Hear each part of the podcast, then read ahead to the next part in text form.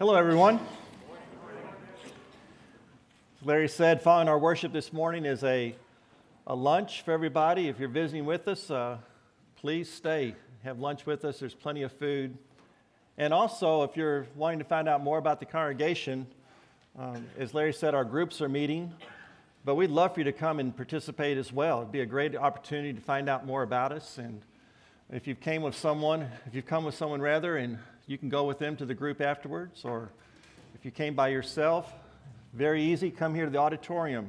Dale, your group meets here. There's Dale. And after lunch is coming here, and we'd love for you to be part of it. Just see it, and it gives you an opportunity to find out what we're doing. All the groups cover the same material, same agenda, so you're not missing out on anything. And um, there's input and feedback as well, so I hope you'll make that part of your afternoon. We'll be through about one thirty, two o'clock, so love to be part of that. We're in our Think About series, and today we're going to think about temptation. Think about temptation. And I'm not going to list all the temptations we face, because I might leave yours out, and you might think I'm not talking to you today. So I'm talking to everyone who experiences temptation, all right? So you fill in what you're tempted by. I think we realize that temptation is designed to lure you in uh, to something more than what it really is, to hook you, right, and to catch you. Now, it's interesting about temptations, since we all face them, that God uses temptations, and actually we can grow stronger through those temptations. The devil uses the temptation to weaken us and to get us into doing the wrong. Uh, would you agree with me that the devil's an expert at temptation?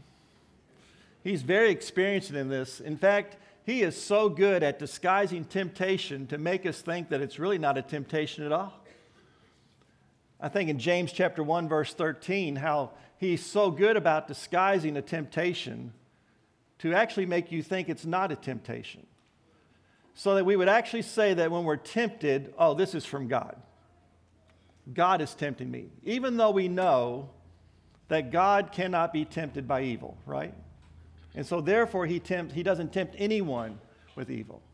Uh, we can convince ourselves that temptation is from God, and either out of ignorance or out of just plain desire to ignore it, we'll believe it because that lure is so alluring. It's so enticing. Now, I found this good definition of temptation. And temptation just means that you are pulled towards something that is wrong. That that pull is towards something that is wrong. And it's, I've found oftentimes during temptation that we tend to blame others for it, including God. The last one we blame when we're tempted is our own self, right? God tempted me with this. We're kind of like Adam and Eve in the garden uh, when they fell for that first temptation, right? Well, it was Eve's fault.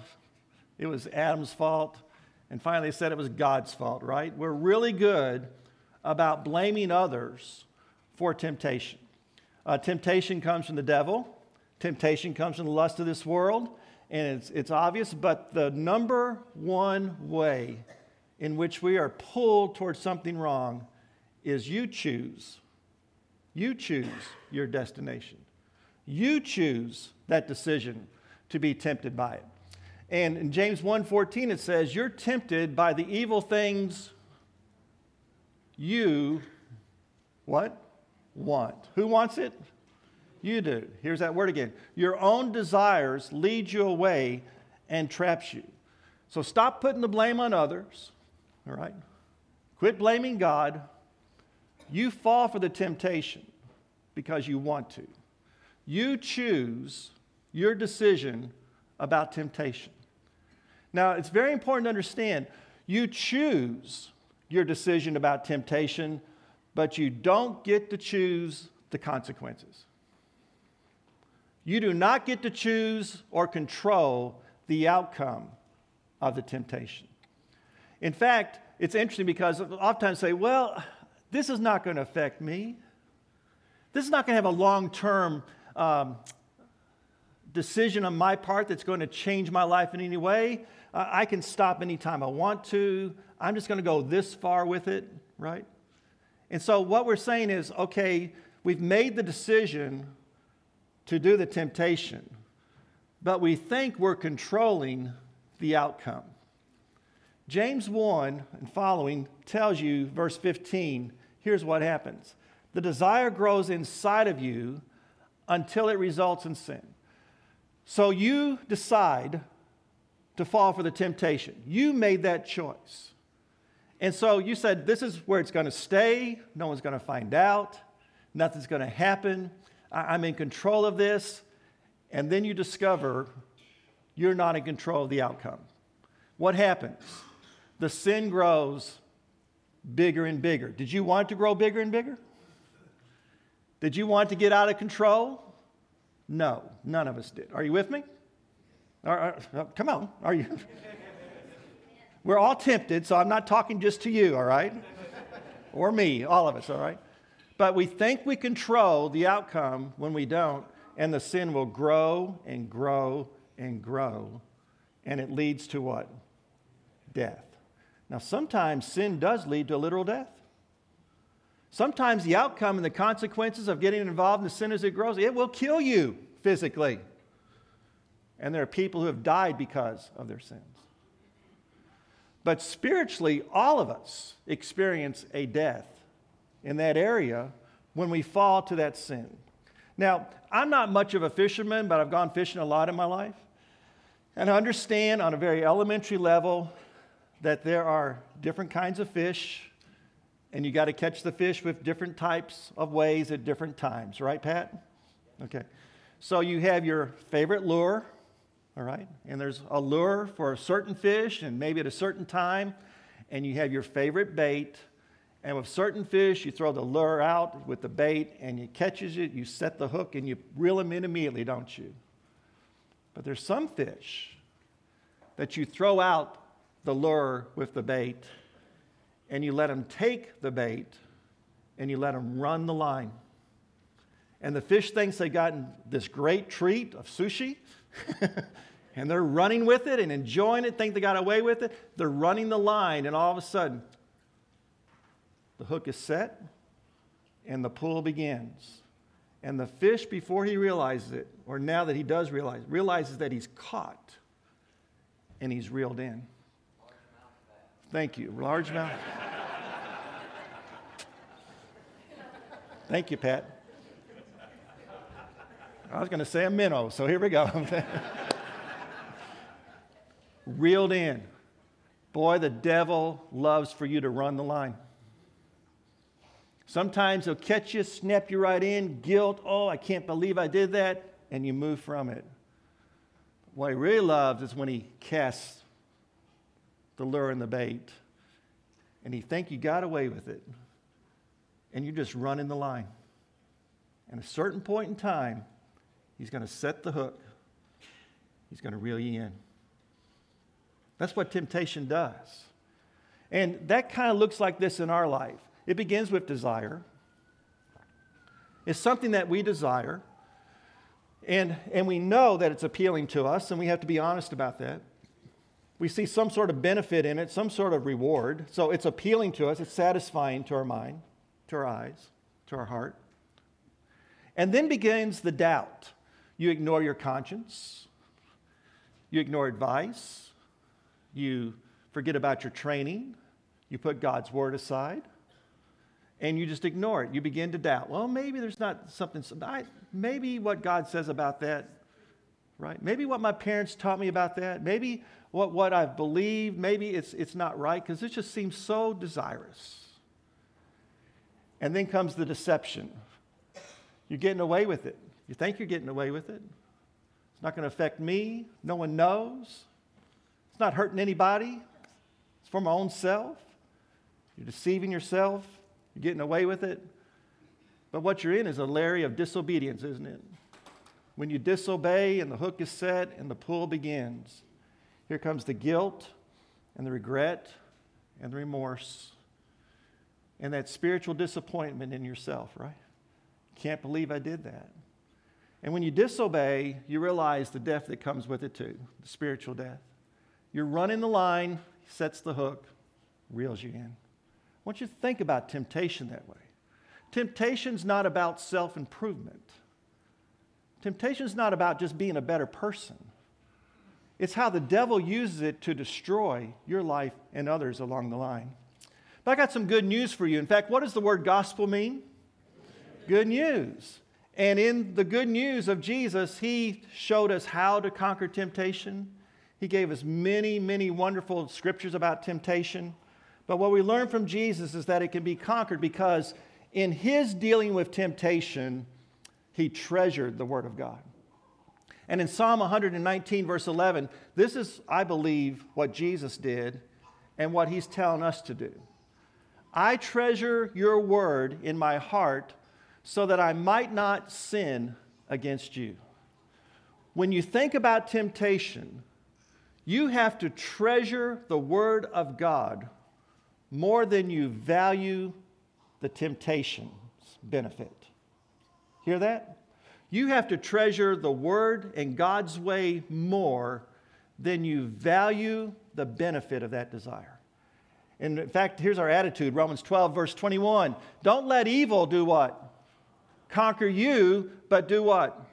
Conquer evil with good. Right now, some of you should go to the Lord in prayer because you are in His presence right now, right?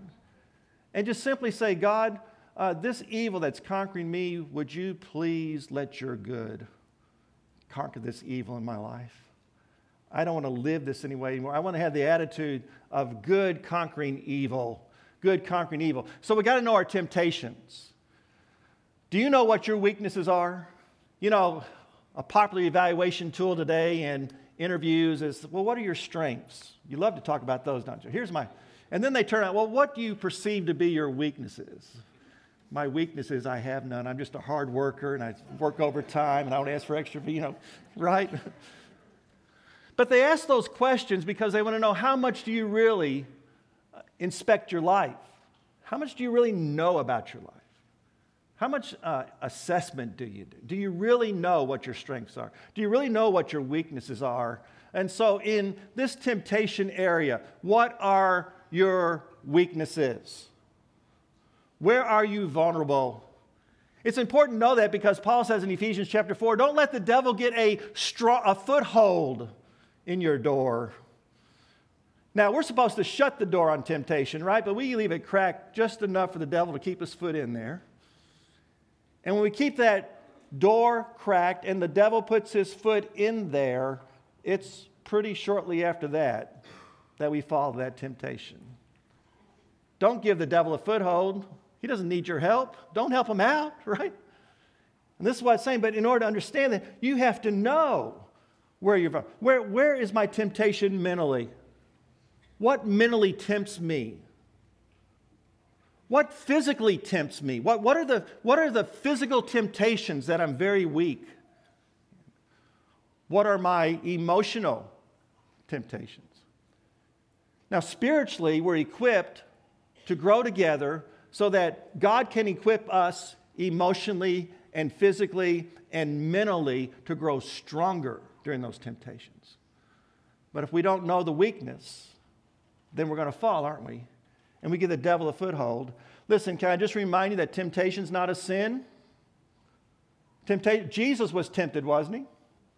So temptation's not a sin, but James says in James one thirteen, we're, we all sin. Whenever you feel tempted to do something bad, all of us are tempted. Even Jesus was tempted to do something bad. But did you ever notice that some temptations are harder for you than they are for someone else? And if you also notice that some of the things that you think are easy, why does that person struggle with that? Seems to be very hard for someone else. That's interesting about temptation, isn't it? Now, there's different types of temptations. There's different impulses and strengths of temptation. Sometimes a temptation will hit you right out of the blue. It's temporary, right? You have that temptation that just hits you. It's temporary, the temptation that's there. And you didn't expect it. It surprised you. It's like the fiery darts that Paul talks about. Sometimes temptations are persistent. Your nature, your human nature, will probably always be drawn to this temptation all your life. You will probably never, ever get around this temptation. It will always be there because it's part of your human nature. You can't seem to shake it. And there's some temptations that where you developed a pattern. You have good intentions, but then you fall for the temptation. You have the guilt, and you say, I'm never going to do this again, right? And then what happens? Good intentions. Fall for the temptation. Feel the guilt. Say, I'm never going to do that again. Never. You need to understand that pattern, don't you? So let me ask you, instead of just saying that's a pattern, you need to know at what time does normally this pattern temptation occur in your life? What time? And where's the location? Where does it normally happen? Hear it? Got to know. What time? Where does it normally happen? What persons or person is causing me to fall into this pattern of temptation? Who is it? Who are they? And then, what's the benefit? Why am I tempted by it? What is the desire? What is the benefit from this temptation? You hear it? Pattern. So you, if you have a pattern, time, location, person, benefit. What is it? You got to know it.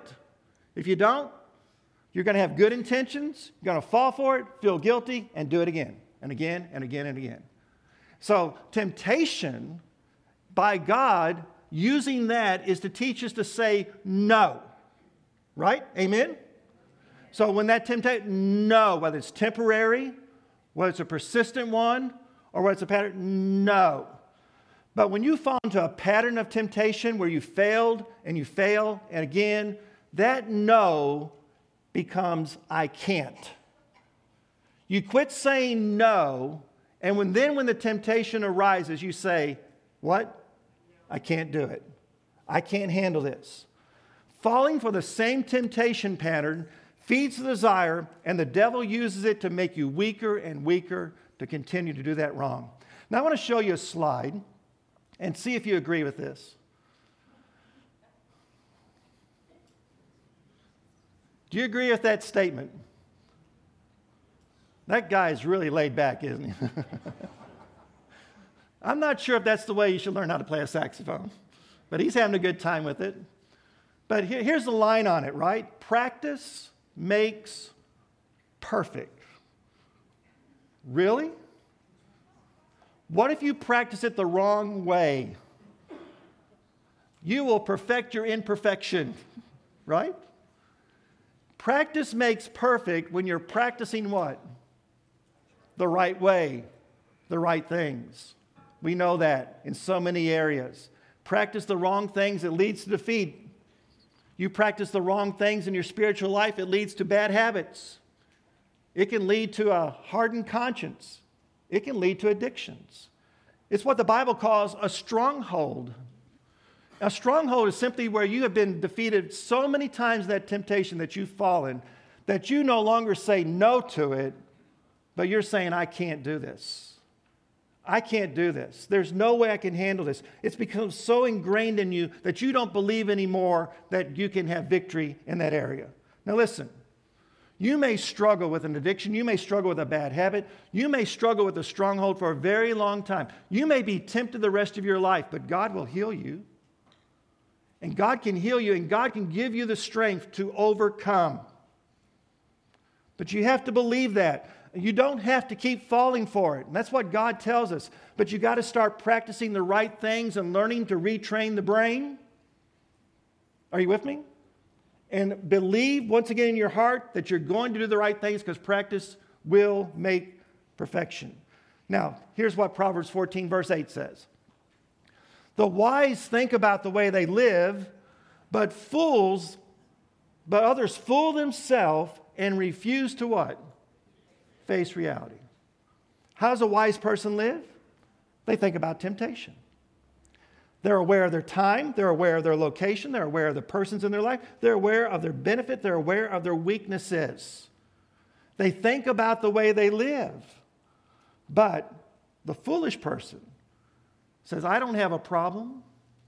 There's nothing wrong with me. I can handle this. This is not affecting me. It's not hurting anybody. I can handle this. The, the foolish person denies that they have a problem, and they refuse to face reality. And the one that denies that they have a problem is the one where the problem has hold of them. And they don't even know it. They're afraid to face the truth. So in Romans thirteen, fourteen, here's what, here's what Paul says. You put on the Lord Jesus Christ as if you were wearing him as clothes.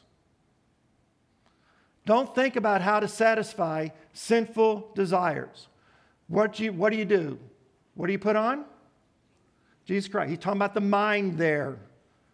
The mind there. You put on Christ. When Adam and Eve sinned, remember the first thing they did? What did they make? They made clothes for themselves, didn't they? They tried to hide. They tried to cover up. They made clothes for themselves. This is a new experience for them. They're trying to handle it on their own. They're trying to be in control. And God shows up. And God says, no, I'm in control. You chose. I choose the outcome. Here's the consequences, right? And get rid of those clothes you put on. Put on the clothes I'm making for you. See, when we are refusing to face reality, when we deny we have a problem, we're wearing our clothes. We're trying to take care of ourselves, aren't we? We're putting up, this is, this is, This is how I'm going to deal with this. This is how I'm going to handle this. Here's the clothes I'm going to wear for. And God says, uh-uh, wrong clothes. Put on Christ. Change your thought life. Put on Jesus Christ. Think the way Jesus wants you to think. Why? Because when you're in the temptation, when you're in the sin, you're thinking about the what? You're thinking about the sin. You're thinking about the desire. When you put on Christ and you begin to think about Christ, guess what has to leave? No choice. Can't have two thoughts occupying the same space at the same time, can you? You remove the desire by thinking on Christ. Are y'all with me this morning? Yes. I mean, this, this is so important. You to put on Christ and clothe your mind and the temptation to go away. Now, sometimes you need help. Ecclesiastes chapter four, verse nine. Two are what? Better than one. Why is that? Because when one falls down, the other can reach out to help them. You know, that's so important. You need support from someone else. There's some battles in life you can't fight by yourself. You need someone else. When you try to uh, hide it, when you try to pretend to be something you're not, hiding will make you make it worse, and pretending will make you miserable. Right? That's the outcome. But here we are to be accountable to one another. That's what the Bible says. To connect with each other, to be accountable to each other. Now, this past week, I've heard this phrase at least three times. Welfare check program. I'm, I'm sure I've heard it before, but I've heard it this week. It's kind of been on my radar. A welfare check program is where someone, a friend or employee or a neighbor, is concerned about someone and they call the police to go and do a welfare check to make sure that person's okay. Have you heard of that? Okay. Welfare check. You know, this is what church is about, right? This is what church, to be supporting one another. Hey, I've been missing you. How are things going on in your life? The person you sit next to in a pew for the last twenty years, do you know when they're here, when they're not? The people that you say hi to during worship, and, and you know them. Do, do you know what's going on? You know, it, it's important for all of us to do that. As much as we can. Accountability, to meet with each other, to be part of that. It leads you, to keeps you connected to the Somerville congregation. Listen, if it's because of illness or because of a job or because simply you decide that, you know, I'm only going to come every six weeks. If you miss a lot, you begin to no longer feel connected to the group. And you almost can feel like a stranger when you walk in again, can't you? Because that's what the devil does. He pulls you away. He tempts you to think that there's something more important than being connected to other Christians. Stay connected. When you stay connected with others, you can share with your very close friends the temptations, the struggles that you're going through. And they can help you. And when you share with that Christian friend that temptation, it liberates you. It loosens the devil's grip on the desire that you have. In fact, what it does is that when you talk to another Christian, you begin to exercise control over that temptation. And just by talking about it to another Christian breaks the stranglehold that the devil may have on you. Agree? We need to support one another. And here's the reason. Temptation, thinking about temptation, is not a self-improvement exercise. Because all sin is judged by God. Every sin is judged by God. Second Corinthians five, for we all stand before the judgment seat of Christ. And we're going to be judged. We'll each receive whatever we deserve for the good or the evil we've done with our lives. It's more than a self-improvement course. Those temptations that you give up on and you continue to fall for and brings defeat in your life, those habitual sins that are created there, you'll be judged for them. And how you live your life here makes you think about your destination that we talked about last week. Amen? Destination hev- heaven or destination hell. Yes, you will lose your salvation if you continue in habitual sin before God. And this is what God tells us. He wants us to know that what we do here affects where we spend our destination. Now, so here's what happens. When you settle down and you say, I can't do this anymore, you should feel yourself in a very frightening situation. It should frighten you to feel that way. God is full of grace. He's full of mercy. He's full of love. But it's also a fearful thing to fall into the hands of the wrath of God. And that's what the devil wants you to do, is to fall into those temptations and lose that spiritual uh, life that God wants you to have, where you're supposed to be honoring Christ in that area of your life. You're being used for the devil simply because you refuse to let God help you overcome it. All sins judged. You know, a short time after the ascension of Christ into heaven, Peter's given this sermon. And he's telling the people there in Jerusalem, you've sinned. And you need to change your ways. You need to get right with God. You rejected Jesus Christ, your Lord and Savior. And when the people heard that sermon, you know what they did? They asked Peter, what, what do we have to do? What do we have to do to be right with God? And here's what Peter said in Acts two thirty-eight. All of you must turn away from your sins and be baptized in the name of Jesus Christ. Then all your sins will be what? Forgiven. What does he say? You got to change your life. You got to change the way you live. You got to accept Jesus Christ, your Lord and Savior. You need to be baptized into His name, and when your, your sins will be forgiven. That's what some of you need to do this morning. You need to repent, turn around, give this to God, have your sins washed away in baptism, and walk with Him under the trust and the faithfulness of God.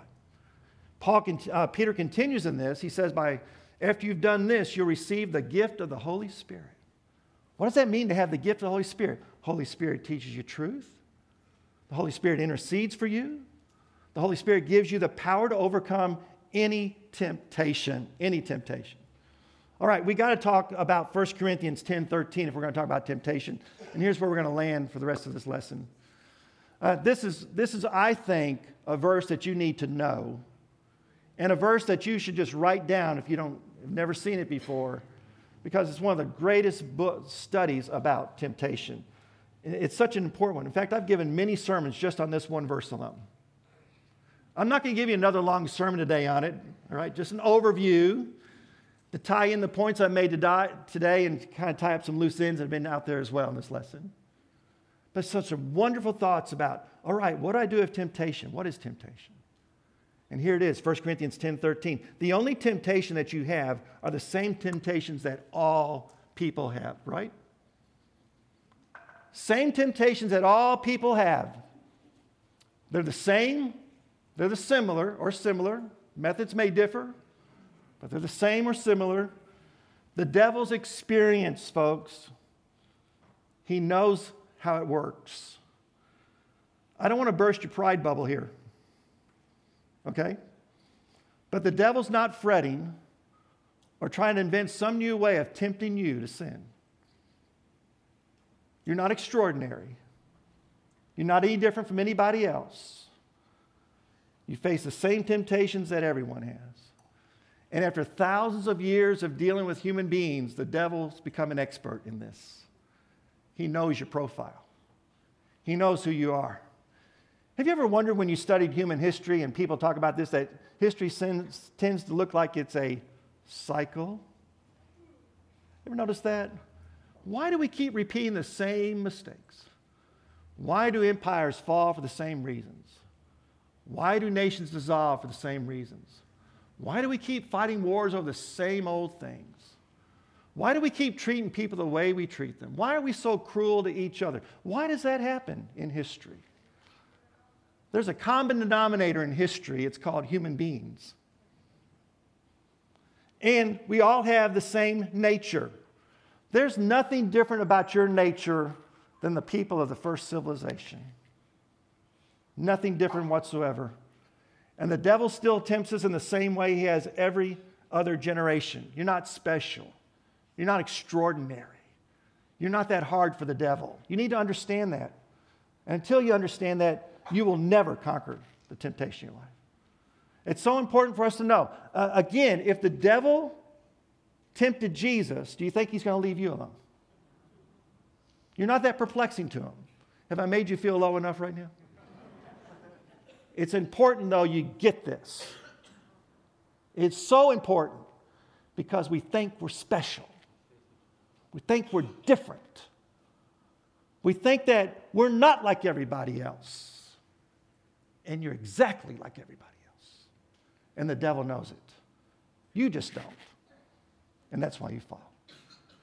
So here he continues. But trust God. He will not let you be tempted more than you can bear. Wow, there it is. God is faithful. As a Christian, I can trust in God. And not only that, He knows my limitations. He knows my limitations. He knows what I can bear in terms of being tempted before I'm sent. That, that's amazing to me. My limitations. The devil just sees you as another person among the billions that have been on this planet, and he'll throw out the hook and line and he'll lure you in. He, he doesn't care about you one bit. But God, God knows you, doesn't He? God, God knows you. He sees you. Notice, He will not let you be tempted beyond more than you can endure. He knows you. He loves you. He cares for you. That's not a cliche. That is the truth. He knows you so well that He realizes what temptations you can handle and which ones He needs to take away from you that you cannot handle. And therefore, by the holy power of the Holy Spirit, He protects you from certain temptations that would absolutely destroy you. I've heard people say this before about other people. You know, I've never been tempted by that. That's never tempted me. Don't say that with pride. Thank God for His grace.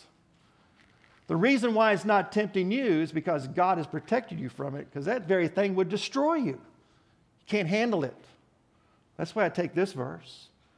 God has great insight into my human nature, the, the insight that I don't have about myself. And the Holy Spirit in me, God says, I love, this is a child of mine. This is a child of mine. I know his limitations. And here's what you can put before him and those others. He's going to go all through life and say, ah, nothing to me. Doesn't bother me. He needs to see it as grace and not pride. You understand that? I see some of you saying, no, that's not true. That's not true. Okay. Well, is the reverse true then? Does that mean that every temptation comes in my life that I'm supposed to be able to handle? Well, here's what God says. It's what Paul says, right? He will not let you what? Be tempted more than you what? Can bear.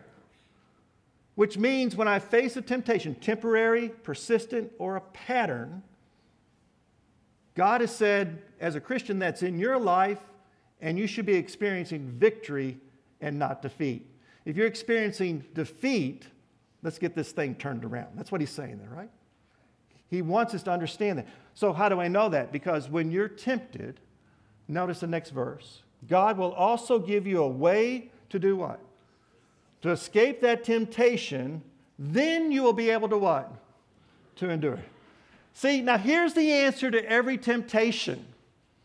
Here it is. Write it down. Three words. Run. Run. Run. Find the escape route.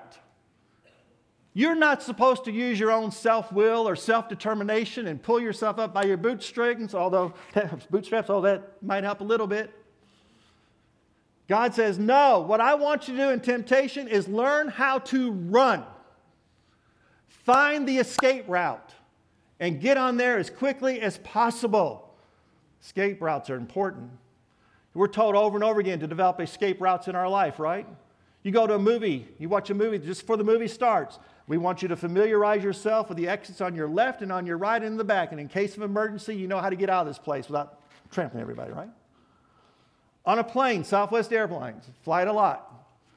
Just before it takes off, what happens? The flight attendant gets in the center of the aisle and there's two of them, one in the front, one towards the center, and they go through all these escape routes in case of an accident, you know, in case you hit the water, in case you blow up in the sky, whatever. These things you're supposed to do, right?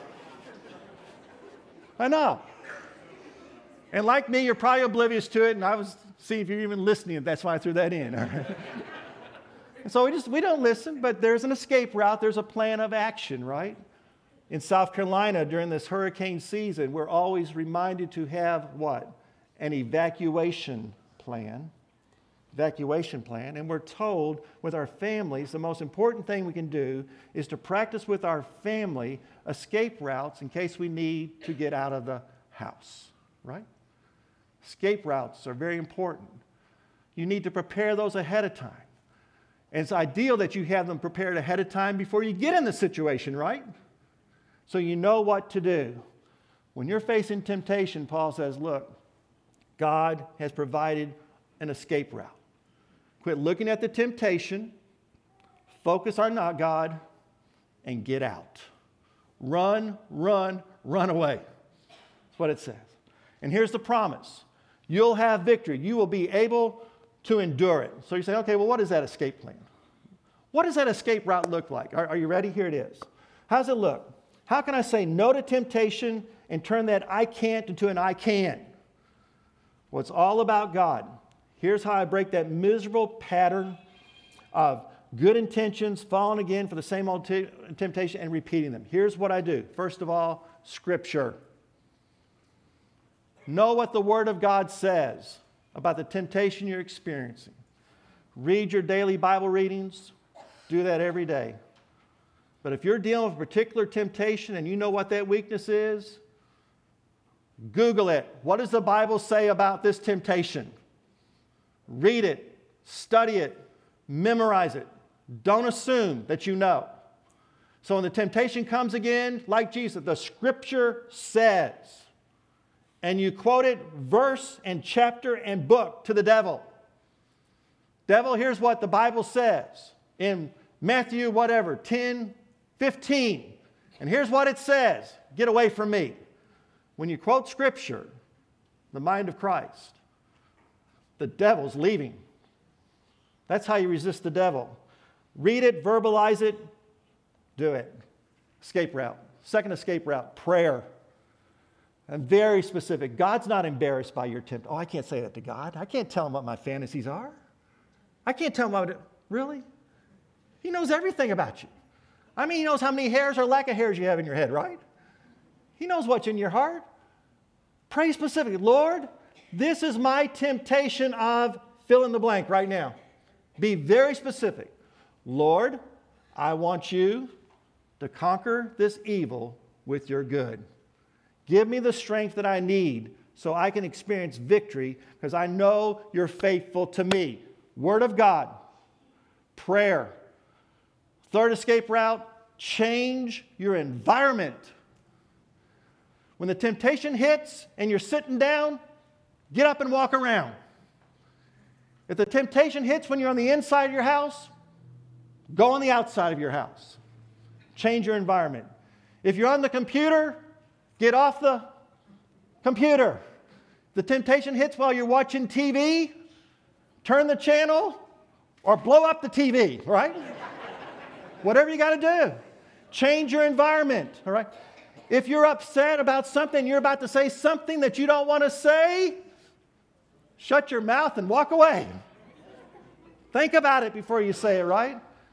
If it's another, a person or persons that causes this, change your environment. Excuse yourself and run, run, run. Get away. If you're bored, if you're lonely, if you're restless, get up and do something else. Change your environment.